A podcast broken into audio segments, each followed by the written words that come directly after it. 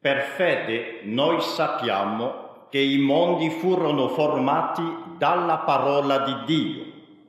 Così inizia con un riferimento all'opera germinale della creazione l'inno alla fede dell'undicesimo capitolo della lettera agli Ebrei. Il versetto evidenzia la relazione di dipendenze radicale della totalità del reale, i mondi, rispetto alla parola di Dio, parola efficace che dà l'essere, ma anche parola esemplare, poiché partecipando alle idee divine, di cui il Logos è il luogo per eccellenza, le creature oggettivano quanto possibile la saggezza di Dio. Quindi ci si può accostare al tema della creazione da filosofo, anzi è necessario, nella misura in cui la creazione, quale dipendenze ontologica radicale di ogni cosa rispetto all'essere sussistente, la creazione costituisce davvero la la chiave di volta di tutto l'edificio metafisico. Tuttavia, resta il fatto che il senso pieno, integrale della creazione è raggiungibile soltanto dalla fede, cioè alla luce del verbo, alla luce della parola. Pertanto è soltanto in relazione col libro della Scrittura, in cui viene registrata la parola stessa di Dio, che il libro della creazione può rilasciare il proprio significato. Donde il posto determinante della Sacra Scrittura nell'insegnamento teologico di San Tommaso d'Aquino sulla creazione e, in un modo del tutto speciale, nelle questioni sessantacinque settantaquattro della prima parte della Somma di Teologia, in cui San Tommaso, per rendere conto da teologo della creazione del mondo corporale, fa suo, pur adattandolo alle esigenze formali della scolastica, il genere letterario patristico del commento all'Esaimerone, vale a dire l'Esaimerone, il racconto della creazione nel primo libro della Genesi. Queste dieci questioni della Somma di Teologia sono spesso trascurate dagli, studi- dagli studiosi a causa del carattere chiaramente scaduto delle conoscenze scientifiche ivi adoperate.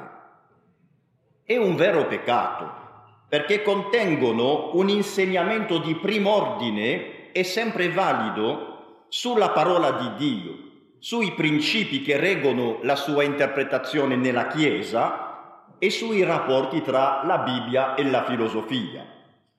E questo insegnamento, almeno alcuni aspetti, che mi propongo di chiarire stamattina nella cor- cornice di questo simposio sui rapporti tra esegesi e teologia. Procederò in due tappe.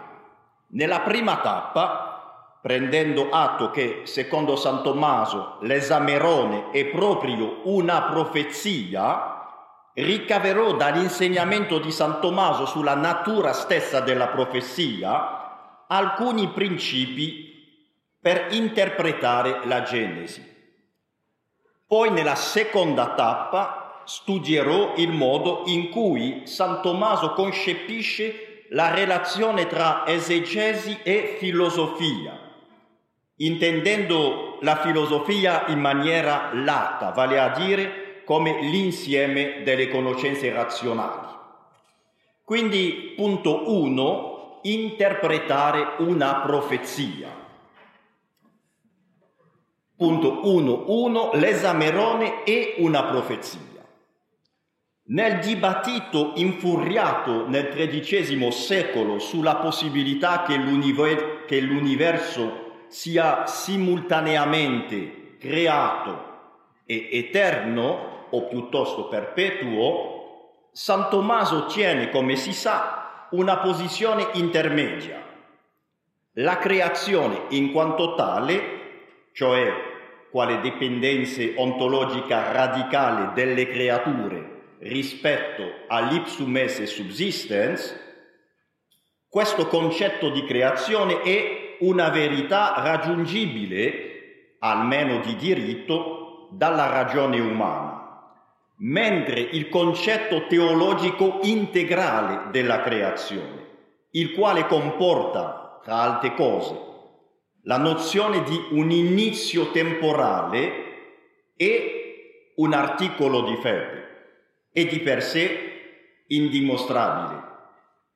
Ora, in favore di questa ultima tesi, cioè l'indimostrabilità dell'inizio dell'universo, San Tommaso invoca nel set contra dell'articolo secondo della questione quarantasei un'autorità ricavata da San Gregorio Magno, la quale presenta esplicitamente l'inizio della Genesi come una profezia di Mosè, è il testo uno che avete su Landout. Siamo pertanto invitati a esaminare l'esegesi tommasiana dell'Esaimerone alla luce della sua dottrina teologica sulla profezia, essenza, oggetto, specie diverse, modalità, eccetera. Del resto, la medesima autorità di San Gregorio Magno viene di nuovo citata da San Tommaso appunto nel trattato della profezia della seconda seconde per evidenziare che l'oggetto della rivelazione profetica non si limita ai futuri contingenti, benché questi ne costituiscono l'oggetto principale, in quanto partecipazione alla luce stessa della scienza divina. La profezia, secondo Tommaso, si estende a tutto ciò che può essere conosciuto per mezzo di questa luce, ivi compreso ciò che per noi è passato, ma che è sempre presente all'eternità della scienza divina.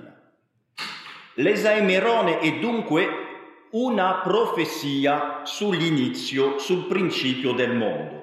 Per l'esattezza, una profezia sull'istituzione della natura, dice Tommaso, la cui verità riposa sulla partecipazione di Mosè, Mosè il profeta per eccellenza, alla scienza divina.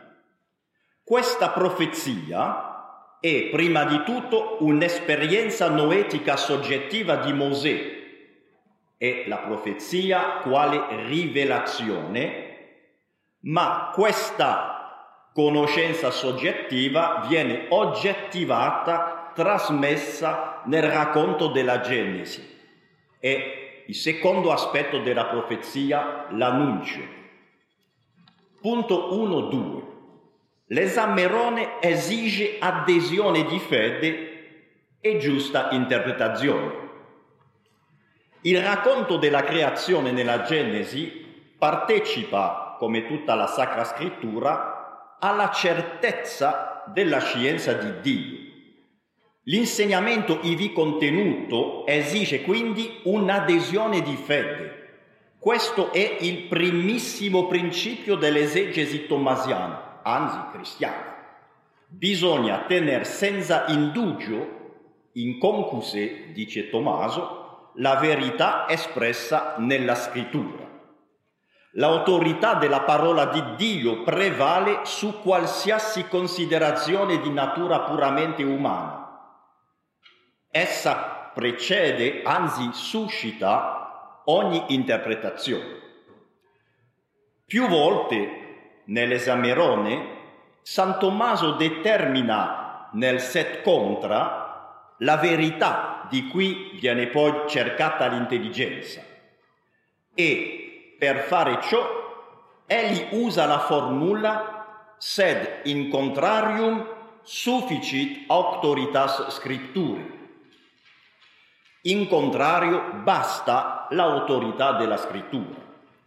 Per esempio, quando la Genesi fa riferimento all'esistenza, assai problematica, delle acque sopra il non meno problematico firmamento, San Tommaso dichiara, il testo due, Come afferma Sant'Agostino, l'autorità di questo racconto scritturale è superiore alla capacità di qualsivoglia ingegno umano.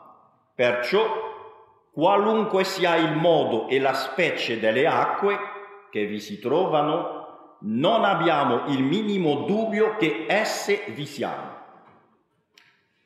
Ciò detto, anche se San Tommaso esige l'adesione soggettiva di fede alla verità di qualsiasi testo scritturistico, non mette mai sullo stesso piano oggettivo tutti gli insegnamenti della Sacra Scrittura.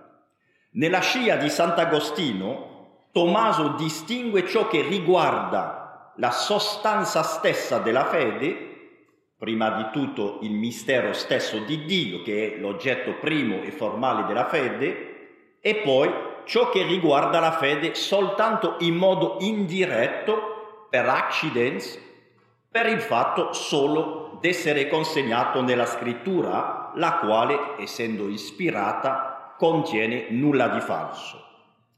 Ora, rispetto a questa ultima categoria, l'oggetto indiretto, è non soltanto possibile ma auspicabile il pluralismo delle interpretazioni, così come attestato dall'estrema diversità delle esegesi patristiche. Ci sono molti modi di rispettare la Veritas Scripturae. Certo, secondo San Tommaso occorre che prevalga il senso letterale, vale a dire quello che l'autore stesso ha voluto esprimere e comunicare per mezzo del testo. Il senso letterale, come sappiamo, sostiene l'intero edificio dell'interpretazione. Però attenti che il senso letterale, secondo Tommaso, non coincide sempre con la lettera del testo intesa in modo superficiale. Per esempio, l'esegesi secondo cui i sei giorni della Genesi corrispondono a sei giorni di ventiquattro ore è forse più conforme alla lettera del testo quantum ad superficiem, dice San Tommaso, quanto alla superficie. Però San Tommaso nello Scriptum dice di preferire la tesi agostiniana secondo cui questi giorni corrispondono a sei aspetti dell'unico atto creatore. Anzi, la letteralità in certi casi potrebbe ingannare, si vede il testo cinque, eh, tre. Nell'individuazione del senso letterale, la critica letteraria che stabilisce il senso del testo a seconda del contesto, il contesto traduce la formula latina circumstantia litere, cioè contesto, Quel, eh, individuare il senso letterale eh, richiede la critica letteraria che occupa il primo posto. Il contesto fissa i limiti dentro i quali il pluralismo delle interpretazioni può legittimamente dispiegarsi. Non sarebbe legittima per Tommaso un'interpretazione incompatibile con la coerenza logica del testo stesso. Un altro principio che regge l'interpretazione è l'attenzione al modus loquendi della scrittura, vale a dire alla coerenza nell'uso delle parole attraverso tutta la scrittura, ritenuta ovviamente opera perfettamente unificata. Infine, e ecco il punto su cui vorrei soffermarmi di più, l'esegesi deve, deve tener conto della natura specifica dell'esamerone quale oggettivazione letteraria di una predicazione profetica. È il punto uno punto tre. Tenere conto delle modalità dell'annuncio profetico. Ora, il carisma profetico comporta, secondo Tommaso, due atti distinti e successivi: la visione e l'annuncio. La visione, ossia la rivelazione, è l'atto cognitivo per mezzo di cui il profeta prende possesso delle ver- della verità che Dio vuol comunicargli, mentre l'annuncio è l'attività per mezzo della quale il profeta trasmette agli altri la conoscenza che lui ha ricevuto da Dio. Sebbene l'annuncio sia secondo e subordinato rispetto alla visione stessa, l'annuncio fa intrinsecamente parte della profezia, secondo San Tommaso. Ora, l'annuncio profetico presenta delle modalità specifiche di cui occorre che l'esegeta tenga conto per interpretare in modo giusto il testo che oggettiva l'annuncio profetico. La modalità più decisiva è la necessità di un adattamento pedagogico del messaggio al pubblico a cui viene destinato. Adattamento che in qualche modo raddoppia la condiscendenza con cui Dio si rivolge al profeta nel linguaggio della tribù. C'è una do- doppia condiscendenza, condiscendenza di Dio che parla il linguaggio degli uomini, condiscendenza del profeta che adatta il suo messaggio al pubblico a cui viene destinato. Il principio esegetico che ne consegue non è sfuggito né ai padri della Chiesa né a San Tommaso, i quali, nell'interpretare l'Esaimerone, ricorrono in modo sistematico al tema della condiscendenza di Mosè, un tema patristico di prima importanza. Difatti Mosè si rivolge a un popolo contemporaneamente rozzo, rudis in latino, cioè culturalmente molto povero e spiritualmente prono all'idolatria, una visione un po' negativa dei padri della Chiesa rispetto al popolo ebraico, ma cerchiamo di spiegare i testi. Perciò occorre che Mosè adatti l'annuncio a queste condizioni dei recettori, e San Tommaso individua tre aspetti di questo processo di adattamento, i quali costituiscono altrettanti principi esegetici. Prima di tutto, Mosè, qualunque siano le sue conoscenze personali, adatta il discorso alle rappresentazioni culturali e scientifiche diffuse in un popolo di cui l'attività cognitiva non ha ancora superato l'ordine della conoscenza sensibile. Come si sa, per San Tommaso, si vede per esempio la questione quarantaquattro della prima parte, articolo secondo, sulla storia dei progressi dell'umanità nella conoscenza intellettuale, come si sa, il progresso culturale dell'umanità in quanto collettività è paragonabile al progresso dell'individuo. All'inizio prevale la sola conoscenza sensibile, poi, seconda tappa, si innalza alla conoscenza propriamente intellettuale, la quale, terza tappa, culmina nella conoscenza metafisica.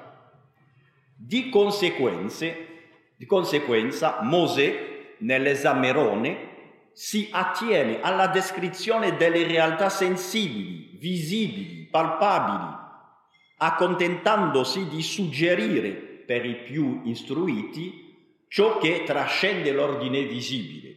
Per esempio, l'Esaimerone non dice niente in modo esplicito a proposito della creazione degli angeli, silenzio che stupiva perfettamente i padri della Chiesa. Inoltre, a proposito del mondo, del mondo sensibile stesso, Mosè parla, dice Tommaso, secondo le apparenze. Egli evita di menzionare le realtà troppo lontane dalla conoscenza sensibile immediata. Così, Mosè non dice niente a proposito dei minerali nascosti sotto la terra. Egli parla della terra e dell'acqua, ma non dice niente direttamente eh, né dell'aria né del fuoco, dato che nella fisica aristotelica Questi sono dei corpi più sottili.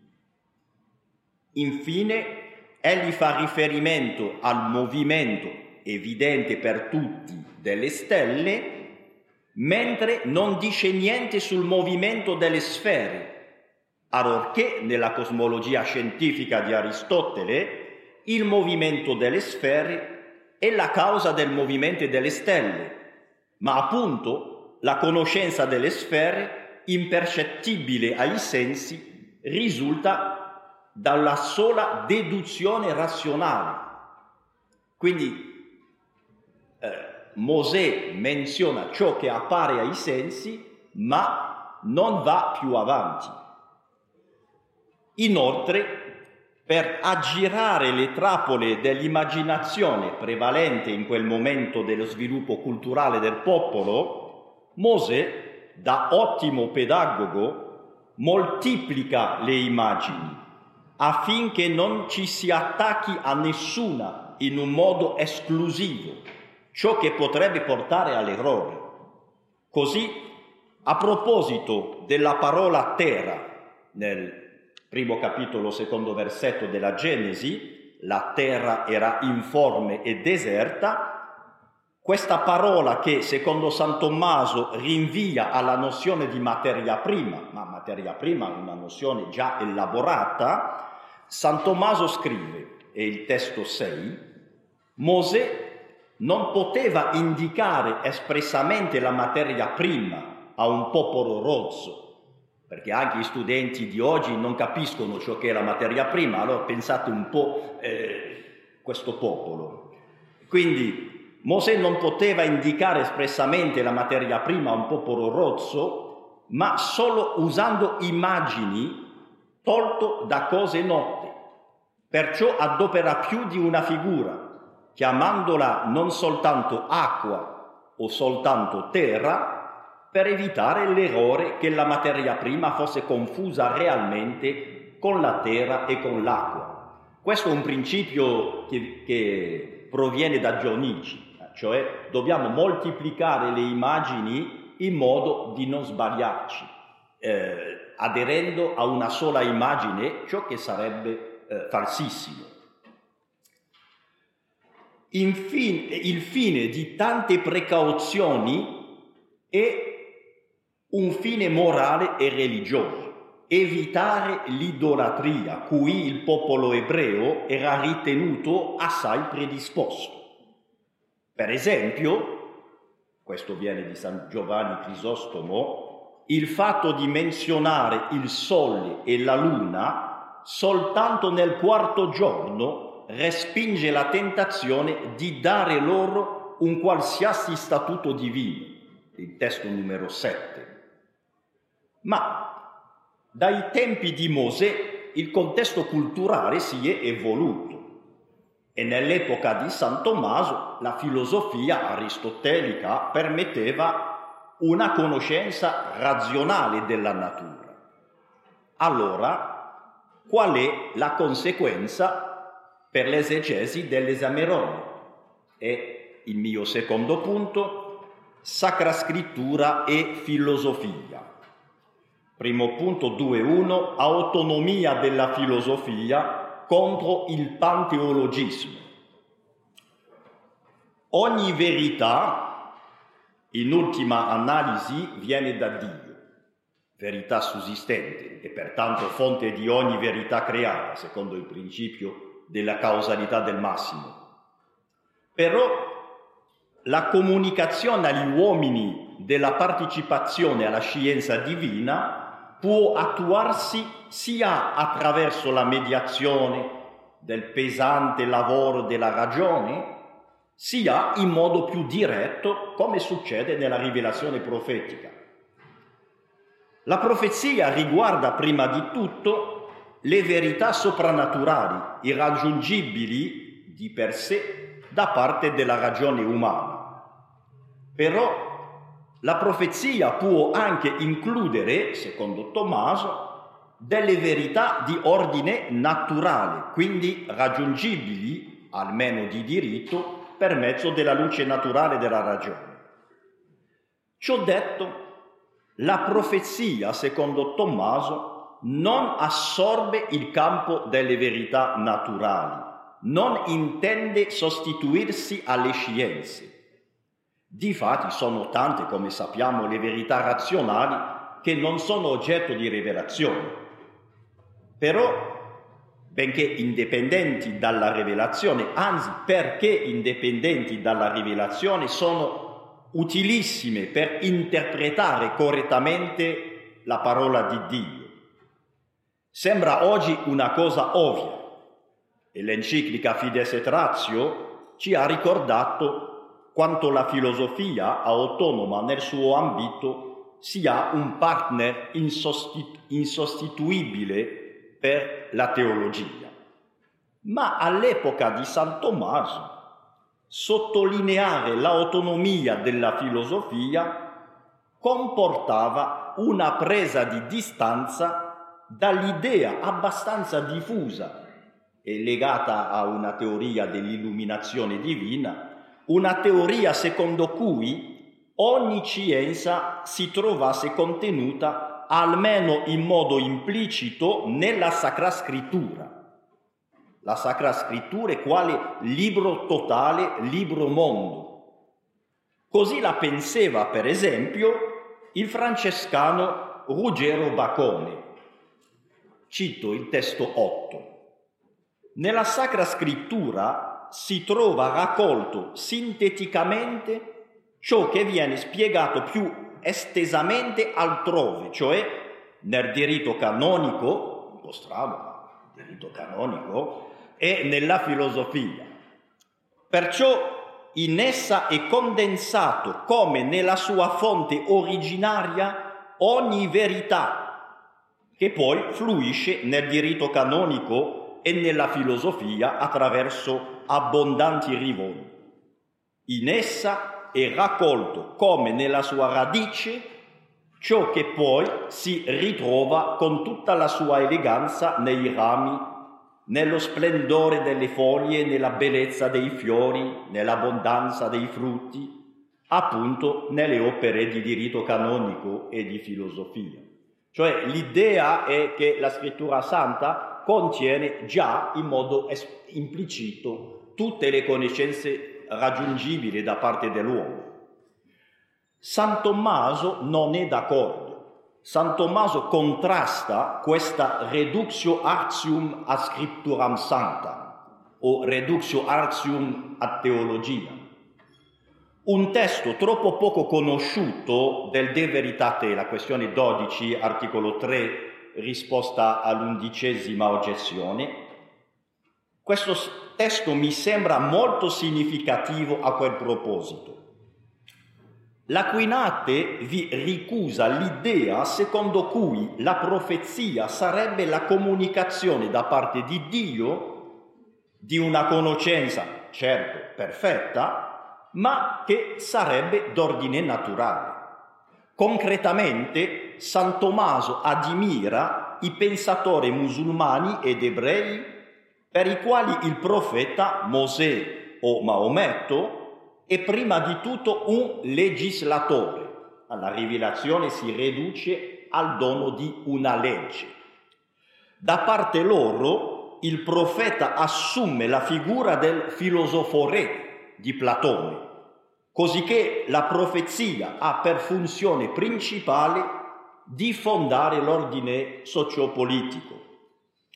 In quel caso, dice Tommaso, la profezia sarebbe già necessaria nell'ordine naturale. È il testo numero nove. San Tommaso risponde con una chiarissima distinzione tra ordine naturale e ordine soprannaturale, da dare incubi al cardinale di Lubac, questo testo. Quindi dice, è il testo numero dieci, la società degli uomini, in quanto è ordinata alla fine della vita eterna, non si può conservare se non mediante la giustizia della fede, il cui principio è la profezia. Nell'ordine soprannaturale la profezia è assolutamente necessaria. Ma poiché questo fine è soprannaturale, e la giustizia è ordinata a questo fine, anche la profezia che ne è il principio sarà soprannaturale. La giustizia invece, mediante la quale la società umana è governata in ordine al bene civile, ordine naturale, si può avere sufficientemente mediante il principio del diritto naturale innato negli uomini.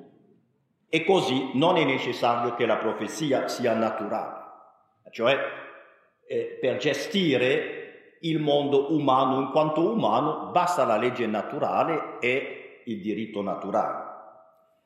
Pertanto la Sacra Scrittura, che raccoglie la rivelazione profetica, e la filosofia, opus rationis, costituiscono due campi da distinguere chiaramente se intendiamo poi articolarli in modo giusto.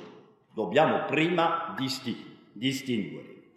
Ma vediamo, dopo questa distinzione chiara, eh, l'articolazione tra filosofia e esegesi della Bibbia. Punto due punto due. Relazioni tra esegesi e filosofia.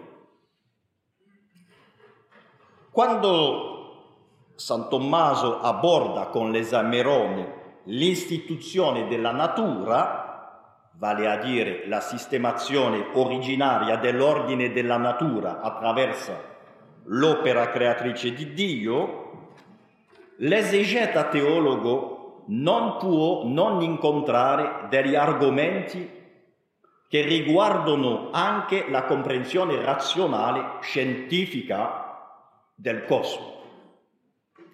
Per San Tommaso molti temi non hanno nessuno legame diretto con la rivelazione. Tuttavia non li trascura. Anzi, Tommaso, nel suo Esaimerone, mostra un vero interesse per questo tipo di domande, come per esempio qual è la natura della luce, se i corpi celesti sono animati o meno, se la natura, se la materia è unica nei corpi celesti e nei corpi terrestri, eccetera. Invece ci sono altre domande, altri temi che sembrano avere a che fare con il messaggio profetico dell'Esaimerone. In quel caso ci sono due possibilità, ci dice Tommaso. Talvolta su questi argomenti la filosofia rimane aperta, vale a dire che non trascende l'ordine delle opinioni, per esempio sulla natura del firmamento e come lo manifesta l'esistenza di una pluralità di posizioni filosofiche su questo argomento. Ma talora invece la filosofia raggiunge la certezza nel proprio ordine. Allora vale il principio enunciato da Tommaso sulla scia di Sant'Agostino, testo undicim, se la scrittura divina si presta a molte spiegazioni, nessuno si attacchi a un'interpretazione con tanta ostinazione che, se risultasse certamente erronea, presuma di affermare che quello era il vero senso della scrittura.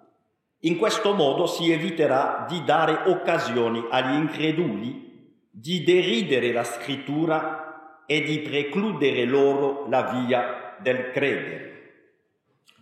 Quindi, in virtù del principio dell'unità della verità, la cui fonte si trova in Dio stesso, l'interpretazione del testo biblico deve essere compatibile con le conoscenze scientifiche certe. San Tommaso usa la formula certa ratio, cioè un argomento che raggiunge la certezza. Occorre quindi respingere ogni interpretazione della Bibbia che contraddica in modo diretto una verità stabilita con certezza nell'ordine filosofico. Trasgredire quel principio porterebbe a due infauste conseguenze, contro cui San Tommaso, dopo Sant'Agostino, ci mette in guardia. La prima conseguenza sarebbe di esporre la verità della scrittura alla calunnia, nel senso che le si attribuirebbero, a torto, delle affermazioni contrarie alla verità, e ciò ricaderebbe sul primo autore della scrittura, vale a dire lo Spirito Santo. La seconda conseguenza negativa deriva dalla prima. Ciò provocherebbe l'irrisio infidelium, cioè darebbe opportunità ai non credenti colti di deridere la Bibbia, con l'effetto terribile, contrario alla missione affidata alla Chiesa, di precludere loro la via della salvezza. Sempre sulla scia di Sant'Agostino, San Tommaso respinge un'altra strategia per conciliare a costi minori esegesi e filosofia, quella che, nello scopo di giustificare alcune stranezze dell'Esamerone, come la famosa presenza delle acque sopra il firmamento, eh, posizione che pretende esimere l'Esamerone dalle esigenze della filosofia col motivo del carattere miracoloso dell'opera dell'inizio. Cioè, all'inizio non funzionavano le leggi della natura, è un'eccezione. Eh, Tommaso denuncia quel ricorso ingiustificato a una sorta di muro di Planck, il quale farebbe sì che le leggi ordinarie della natura non si applichebbero all'inizio. È il testo dodici, cito.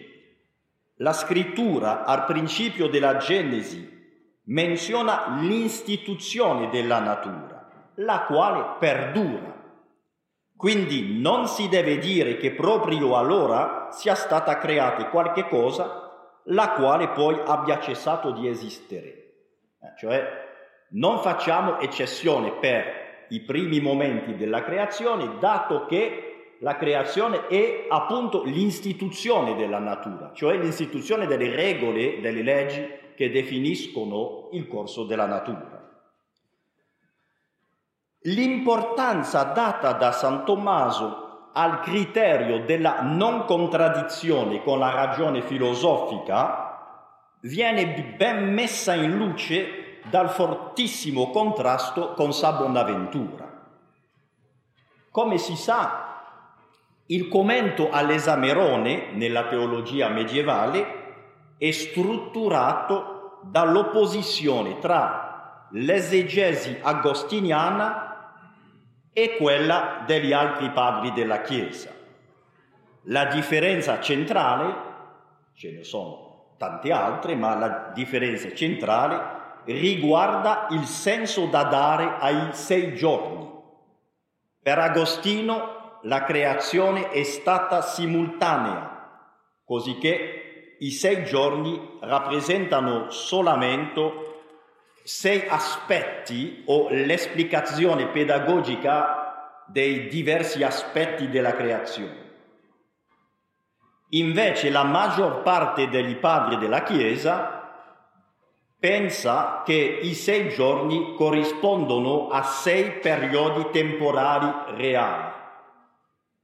Certo, come al solito, da buon uomo del Medioevo, San Tommaso cerca di minimizzare l'opposizione per fare concordare i padri tra di loro, secondo il famoso principio diversi non adversi. La differenza, dice, tra Agostino e gli altri non coinvolge la dottrina della fede, vale a dire che tutti rispettano la tesi secondo cui le cose sono state prodotte nell'esistenza per mezzo della creazione, questo è il dogma comune, ma la differenza riguarda soltanto il modo di spiegare la lettera della Genesi. Comunque sia, anche se nella Summa Teologia San Tommaso si mostrerà più neutro, Nello scritto, il commento alle sentenze, Tommaso non nasconde la propria preferenza per l'interpretazione di Sant'Agostino, la quale, essendo più razionale, è meglio in grado di difendere la Bibbia contro le critiche dei non credenti. Cito. Eh, la, lasciamo. Ora, sullo stesso argomento, cioè sulla valutazione dell'esegesi, dell'esegesi agostiniana, San Bonaventura prende una posizione del tutto opposta a quella di Tommaso, ma in perfetta sintonia con la concessione bonaventuriana dell'articolazione tra fede e ragione, tra esegesi e filosofia. È il testo tredici.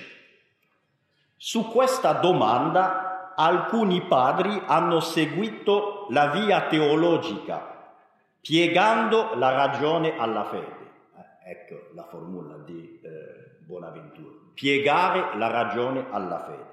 Ma altri, di cui il principale fu Sant'Agostino, hanno seguito la via filosofica, la quale afferma ciò che è più consono alla ragione. Perciò ha interpretato la Sacra Scrittura in modo da confermare e attestare le conclusioni della ragione. Ha seguito la via filosofica. Eh, troviamo già, eh, diciamo, la radice dell'idea dei teologi filosofantes, i filosofi e i teologi che danno troppo importanza alla filosofia. Segue nel testo di Bonaventura una breve presentazione della tesi di Sant'Agostino, di cui Bonaventura confessa tesi molto ragionevoli e assai sottili, ma poi c'è la freccia del parto, eh, il testo quattordici. Tuttavia, il senso della scrittura sembra forzato allo scopo di corrispondere a questa posizione. È più sicuro la categoria della sicurezza che interviene, che non troviamo da Tommaso, è più sicuro e più meritorio sottoporre pienamente il nostro intelletto e la nostra ragione alla scrittura che forzare in qualsiasi modo la scrittura. Perciò gli altri dottori, tutti insieme, tanto quelli che hanno preceduto Agostino quanto quelli che l'hanno seguito, hanno compreso e tenuto ciò che è ciò che il testo e la lettera della Sacra Scrittura della Genesi sembrano indicare, suonare. Anche se questa posizione, la posizione degli altri padri, che è anche la posizione di Bonaventura, anche se questa posizione sembra meno razionale dell'altra, non è irrazionale sostenerla. Perché Bonaventura distingue due regimi della ragione.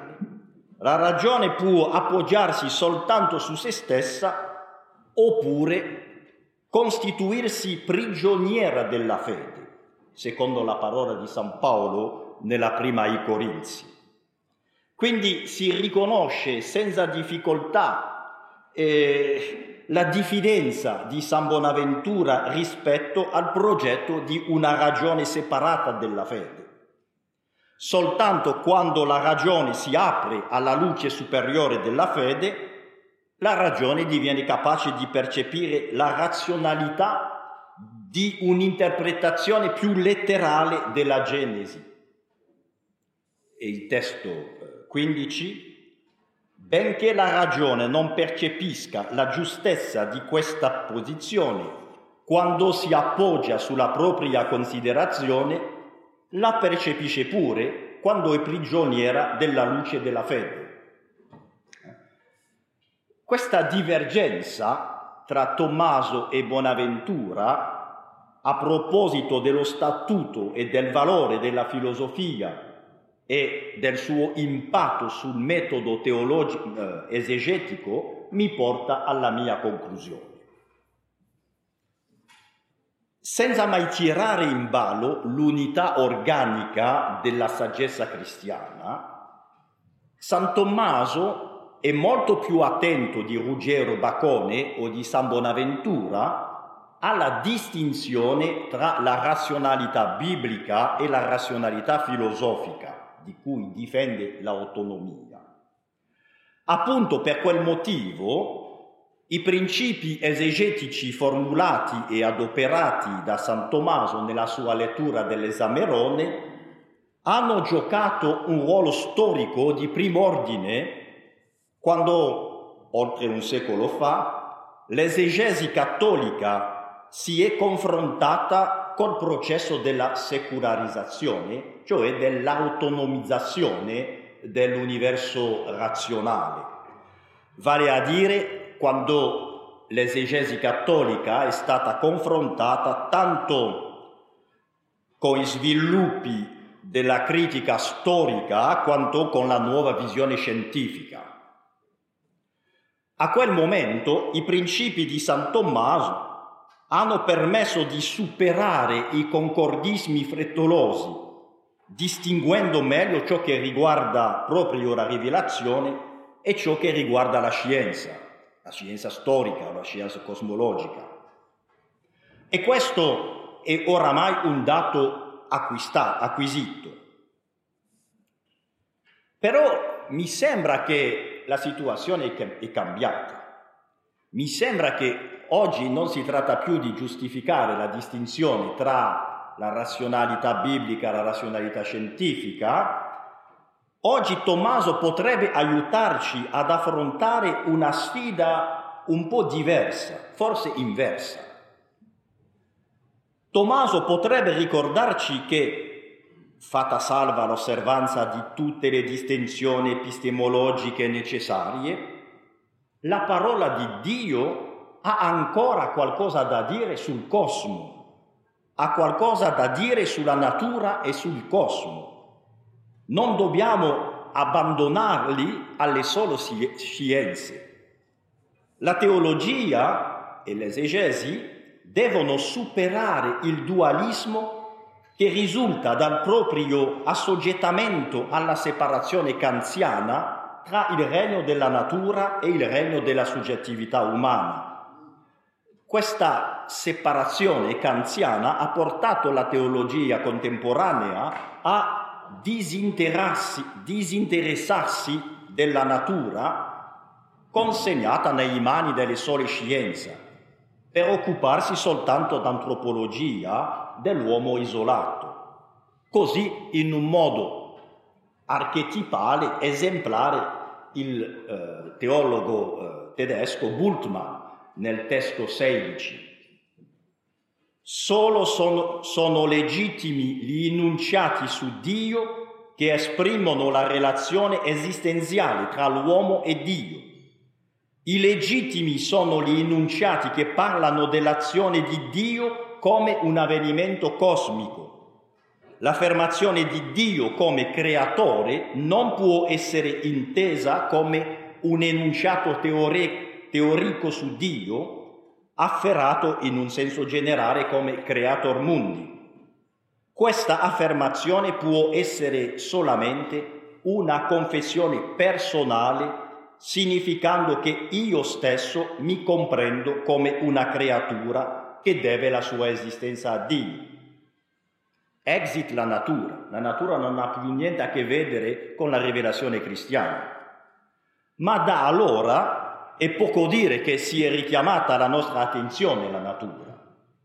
Ora, l'esegesi teologica di San Tommaso, poiché assume lo sguardo propriamente metafisico, e lo sguardo metafisico è l'unico in grado di abbracciare alla luce dell'essere tanto l'ordine della natura, del cosmo, quanto l'ordine della soggettività umana. Questa teologia metafisica di San Tommaso appare una risorsa di prima scelta per l'avvenire di una teologia della creazione che sia integrale. Grazie.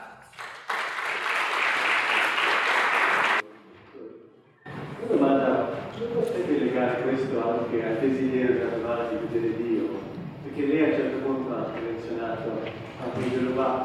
Allora lei sta dicendo al punto che il soprannaturale e la ragione tipica sia il fine ultimo, potrebbe legare un po' più specificare di questo tema? Appunto non vorrei, perché è un argomento troppo ampio. Volevo soltanto dire che da San Tommaso, quando si parla eh, della eh, questione della profezia, c'è una distinzione molto chiara, molto netta tra, diciamo, l'ordine civile naturale, per cui bastano in qualche modo i principi del diritto naturale, e l'ordine soprannaturale, Eh, cioè eh, il movimento della creatura verso la vita eterna, che presuppone eh, il dono della profezia, che ci indica eh, la strada per raggiungere la vita eterna. Eh, certo, pot- potremmo allargare la discussione eh, alla questione dei rapporti eh, per, eh, tra ordine naturale e ordine soprannaturale, perché è chiaro che da San Tommaso non si tratta né di una separazione eh, che sarebbe una chiusura, ma non si tratta neanche di un'ordinazione dell'ordine naturale all'ordine soprannaturale. Eh, questo eh, mi sembra molto chiaro in questi testi. E ci sono altri testi di San Tommaso un, in cui ovviamente lui parla di una duplice fine. Eh, a proposito degli angeli, per esempio, parla chiaramente di una duplice fine, ma duplice fine eh, significa che eh, la natura ha una sua consistenza, autonomia, non significa che questa fine sia la fine ultimo, eh, sia il fine ultimo, ma eh, che eh, la natura umana può raggiungere una pienezza inaudita nell'ordine soprannaturale. Quindi è chiaro che, lei ha ragione, c'è un legame tra la questione del desiderio naturale di vedere Dio e il modo in cui San Tommaso stabilisce l'autonomia dell'ordine naturale, della, della filosofia, eccetera, ma ci sono problemi troppo ampi per rispondere. Se posso reagire quando esegeta sua bella, bella conclusione, mi rimanda a delle osservazioni interessanti, credo, di Paul Ricœur nella Stambolittima, in cui eh, eh, commenta il Levitico, il libro del Levitico, ha mostrato come questo, quanto questo libro ci salva di una prospettiva soggettiva, il santuario della coscienza di Cateo o di Kant, e ci permette di pensare il rapporto alla creazione. La proposta Mary Douglas è andata mm. molto lontano questa direzione. Quindi, paradosso, il libro inaspettato, il Levitico, ci permette oggi di ripensare il nostro rapporto profondo con il creato, al di là delle separazioni nazionali che sono state eh, forse un po' esagerate, il santuario della coscienza. No, eh, questa osservazione è assolutamente giusta, cioè eh, nel, in una un certo corrente della filosofia, mo- soprattutto moderna, forse più moderna che postmoderna, c'è questo isolamento del soggetto trionfante, eh, il soggetto car- eh, di Cartesio in qualche modo, eh, e soprattutto c'è questa, secondo me, separazione molto nociva, molto negativa tra il regno della natura, che viene consegnato totalmente alla scienza, diciamo le, le scienze sperimentali, e poi tutto il mondo religioso, morale, etico viene trasferito nell'interiorità della soggettività. Questo non è giusto. Eh, non corrisponde al modo biblico di eh, abbordare la realtà. e soprattutto penso a Benedetto sedicesimo, ha detto delle cose molto chiare su quel punto, dicendo che se abbandoniamo il cosmo alla scienza per concentrare eh, il cristianesimo sull'interiorità soggettiva, allora non possiamo più rendere conto né della risurrezione di Cristo, né della speranza nella risurrezione dei morti, né, né della tras- trasformazione del cosmo che aspettiamo. Eh, quindi è una perdita di senso eh, della visione cristiana. Eh, quindi è importante recuperare eh, lo sguardo teologico, filosofico e teologico sul cosmo, sulla natura. Questo è, eh, questa è la, la sfida della teologia contemporanea, ma la questione è, abbiamo i mezzi per farlo? Eh, il mezzo, secondo me, è, è la metafisica, perché la metafisica, in quanto scienza dell'essere, in quanto essere, ci permette di abbracciare in uno sguardo analogico la totalità della realtà, non soltanto il mondo materiale, non soltanto il mondo della soggettività, ma ciò che è comune A, tut, a tutto il mondo creato, cioè eh, l'essere ricevuto da Dio. Father Benino, thank you for your wonderful paper. Um, uh, you noted a number of times the way in which Thomas draws on Augustine and copies Augustine. Um, I'd like to draw out as a comment one aspect of Augustine's uh, vision of the relationship between philosophy and exegesis. I think is very helpful here. Uh, if you look at Confessions books twelve and thirteen, uh, in Confessions thirteen, Augustine emphasizes that even the spiritual man does not judge the firmament above him, the scriptures, mm. um, despite his insight.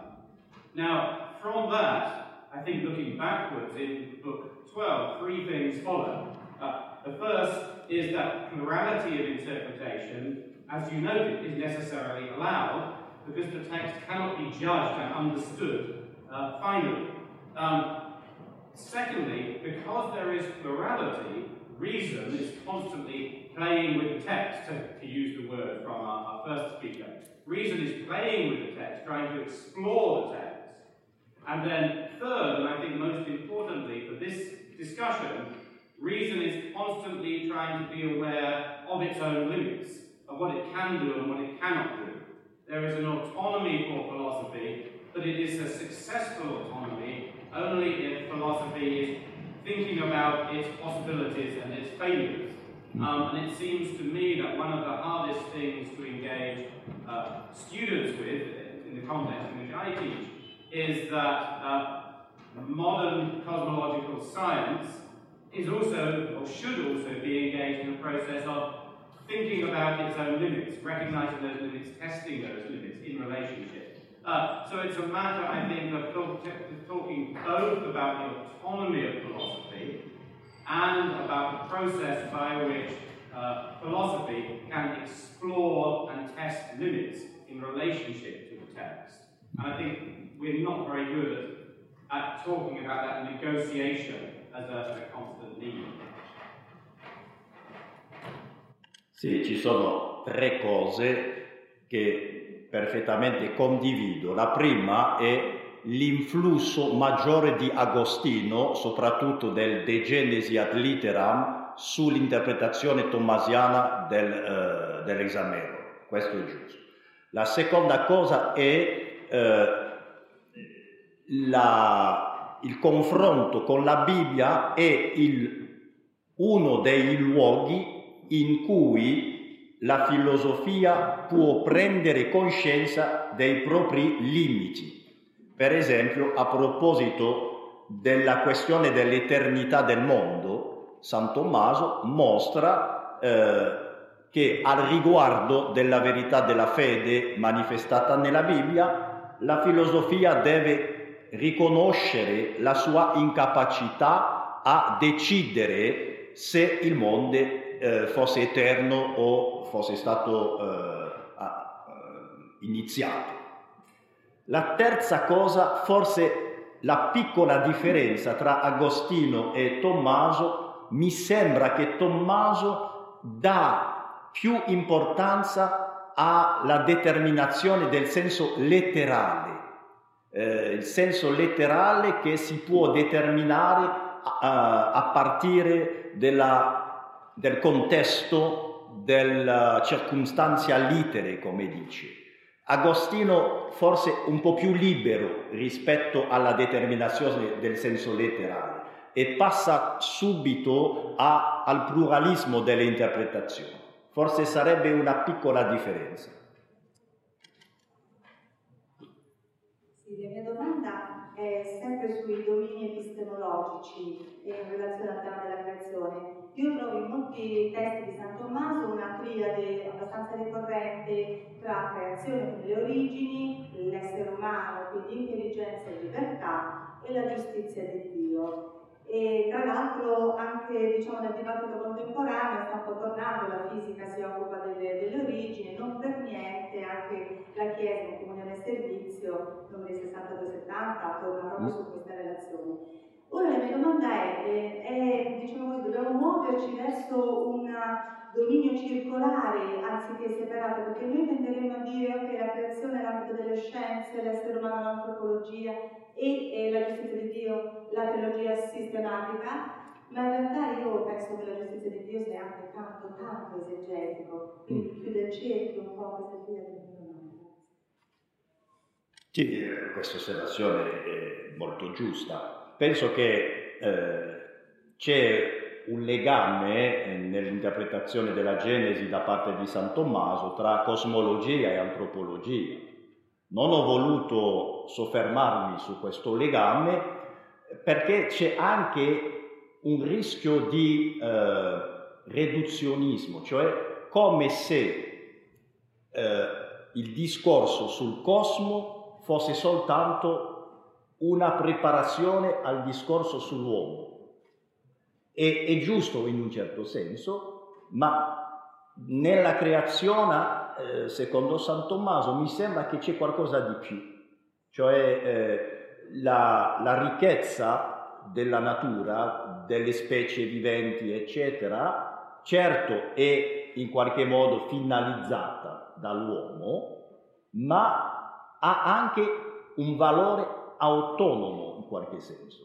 Cioè quando San Tommaso parla nella questione quarantasette della prima su eh, il perché della molteplicità, eh, significa che ogni tipo di creatura ha qualcosa da dire della bontà di Dio.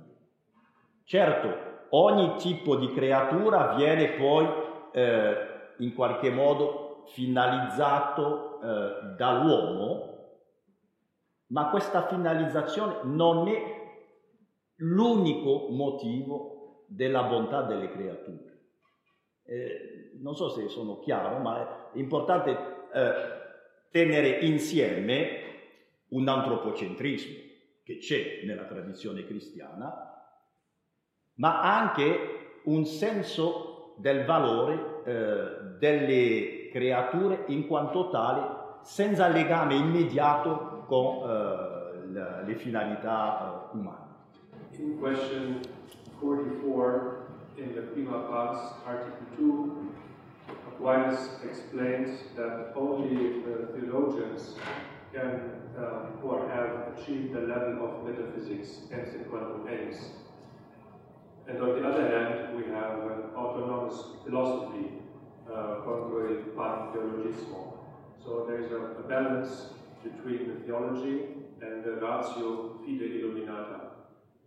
Could you explain uh, more how far you think philosophy can come without um, this illumination of the faith, like personhood, personality, human dignity? How far is, is there? We have an optimistic or a pessimistic. I would like to hear your uh, opinion. Thank you. Bene, vedo che lei ha già preso posizione in un dibattito infuriato tra i tomisti sull'interpretazione dell'articolo secondo della questione quarantaquattro. Ci sono due scuole ehm, ben, ben distinte, cioè eh, San Tommaso dice che dopo Aristotele e Platone aliquì si sono innalzati fino alla comprensione dell'essere in quanto essere, cioè alla comprensione della creazione. Ma chi sono questi aliquì? Eh, ci sono due possibilità, eh, alcuni dicono che sono filosofi, come Avicenna per esempio, altri dicono che eh, sono teologi. Beh. Comunque eh, c'è l'interpretazione, diciamo, Gilson, di Gilson, che è un'interpretazione teologizzante, vale a dire senza l'aiuto della rivelazione mai la filosofia avrebbe potuto raggiungere la comprensione della creazione.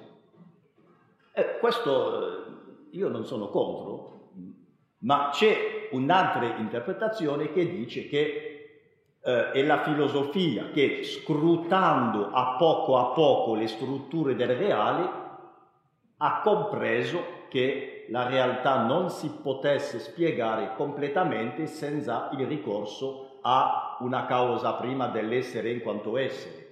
Quindi sono due porte per entrare nel mistero della creazione, c'è la porta filosofica e c'è la porta teologica. E, e, e, a seconda della porta che viene scelta abbiamo due visioni molto differenti del tomismo e eh, dei, dei rapporti tra la filosofia e la fede. E quindi, come un problema in cui non vorrei eh, arrabbiare la metà dei tomisti, io non prendo posizione. Well, we won't burn you today, Bob. Okay. And don't regret it, Bob.